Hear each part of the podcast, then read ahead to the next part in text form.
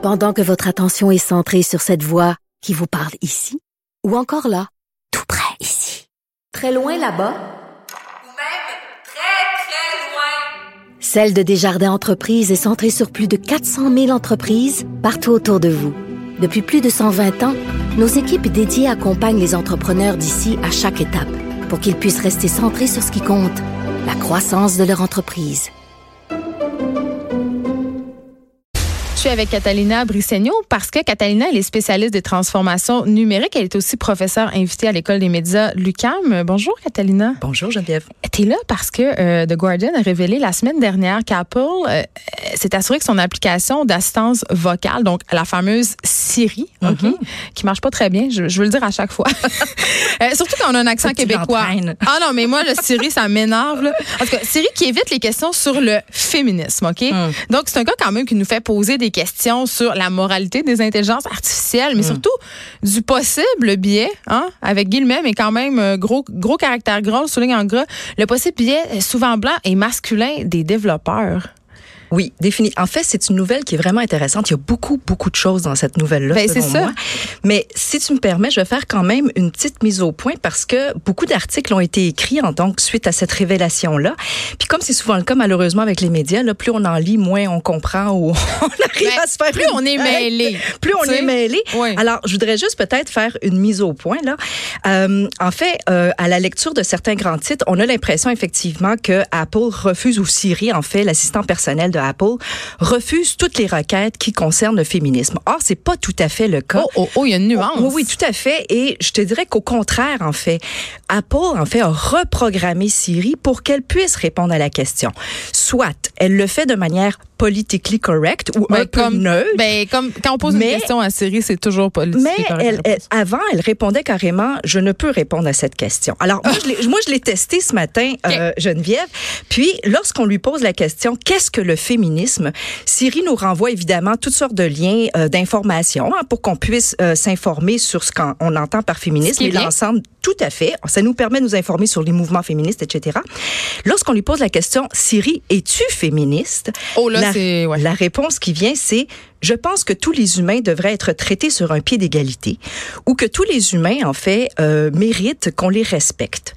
Alors, euh, là, on fait déjà, un petit là, détour. ben, on fait un léger détour, mais quand même, on n'évite pas nécessairement la question. Mais attends, Et attends, puis- Catalina, ce qu'on dit quand même, c'est assez révélateur. On fait exprès de pas prononcer le mot féministe parce que pour beaucoup de gens, et je pense que les développeurs d'Apple en sont très conscients, le féministe, c'est un mot qui est péjoratif.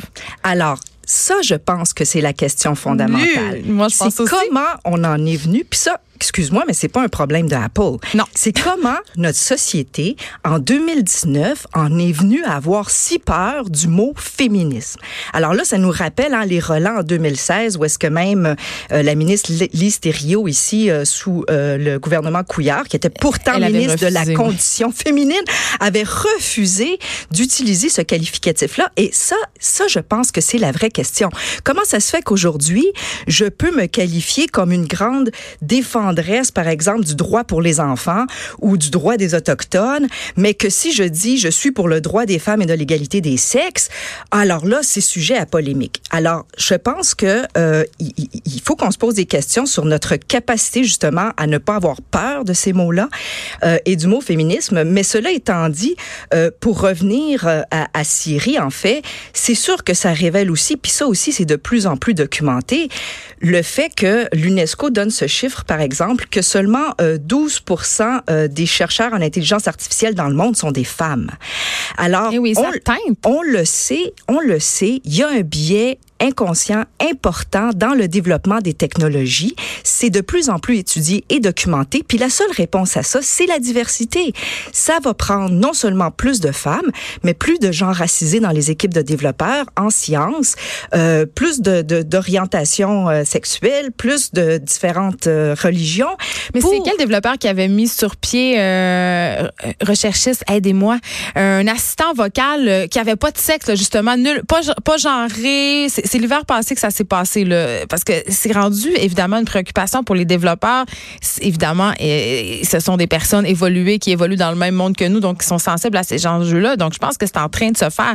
Mais la majorité des assistants vocaux sont encore des voix féminines. C'est encore des voix féminines et évidemment, il y a plusieurs qui considèrent que ça teinte notre façon dont on interagit avec les êtres entre guillemets féminins.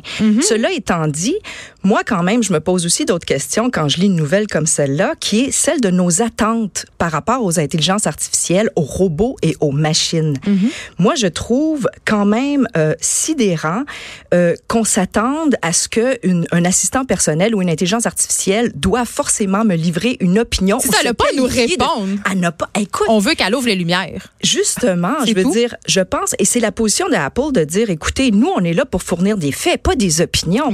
Puis sauf que, Catalina, sauf que les gens, on le sait, on l'a tous déjà fait, là. Les gens testent, ils posent des questions à ces assistants vocaux-là et la réponse doit être adéquate. Ça, c'est clair. La réponse doit être adéquate. Mais par ailleurs, nous, comme humains, on a aussi un travail à faire Ouais. de réfléchir à ces enjeux-là, puis se dire, moi, je m'excuse, là, Geneviève, mais je vais pas demander euh, à mon toaster euh, c'est quoi son opinion sur la crise climatique, tu sais, ou à ma voiture ce qu'elle pense de Donald Trump. En aurait peut-être long à dire. Puis je suis sans doute, mais ce que je sais, c'est que ce sont des outils, c'est des oui. machines, et je considère quand même que c'est à nous, les humains, de nous informer adéquatement et de nous forger une opinion sur le monde qui nous entoure.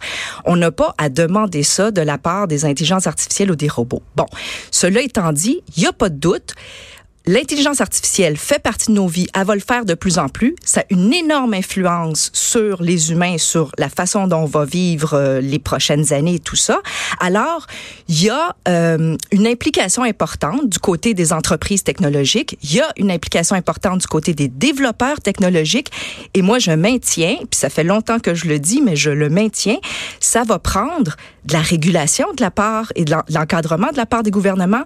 Mais moi, je suis pour un code de déontologie euh, chez les développeurs euh, de la technologie parce que euh, pas seulement l'intelligence artificielle, mais dans l'ensemble, l'ensemble des technologies auxquelles on a très facilement accès aujourd'hui et qui sont très souvent détournés à des fins soit commerciales ou des fins qui sont pas toujours euh, euh, les plus appropriées. Et ça prend des codes de déontologie. On l'exige. On exige un code d'éthique et de déontologie à nos avocats, à nos ingénieurs, à nos médecins. Euh, on laisserait pas un planificateur financier nous dire n'importe quoi.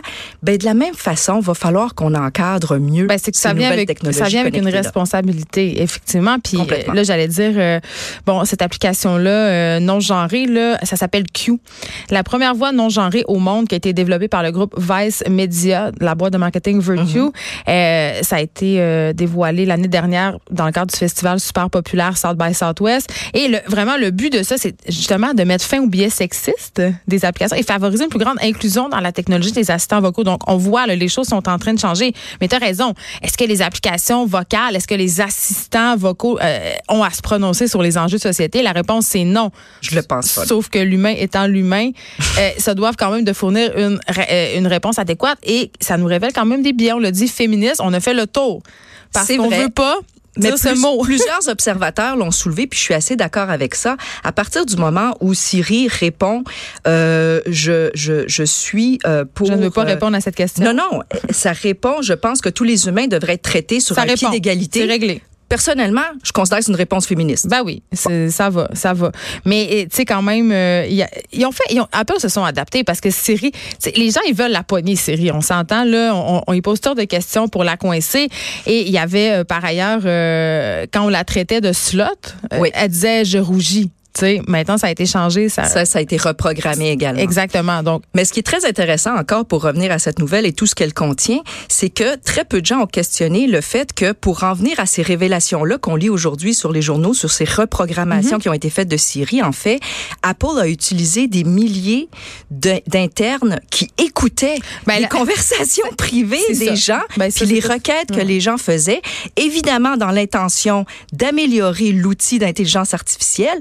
Mais moi, personnellement, ça, c'est le genre de choses. Puis on a pris aussi Amazon en flagrant délit avec... Ben, ils l'ont avoué. avec- ils l'ont avoué. toujours nié. Ils, ils ont des employés complets dont le travail est d'écouter ce que Alexa reçoit comme information. Toujours de la dans le but d'améliorer Alexa, mais toujours dans le but d'améliorer la chose. Soit, mais il reste que ça, personnellement, ça, pour moi, ça me questionne davantage et ça soulève beaucoup plus de questions que euh, le fait de dire, bon, mais là, Siri, on a essayé de reprogrammer pour donner une réponse plus adéquate à ces, à ces questions-là. Mais tu as raison. Euh, la vraie question, c'est celle-là, la protection de nos données puis à quel point ces assistants vocaux-là euh, sont rendus omniprésents et sont tentaculaires aussi dans ce, euh, les choses dont ils peuvent avoir accès. L'écoute passive, c'est très, on en parle souvent ici à l'émission, c'est très, très, très préoccupant. Merci Catalina Brissegno.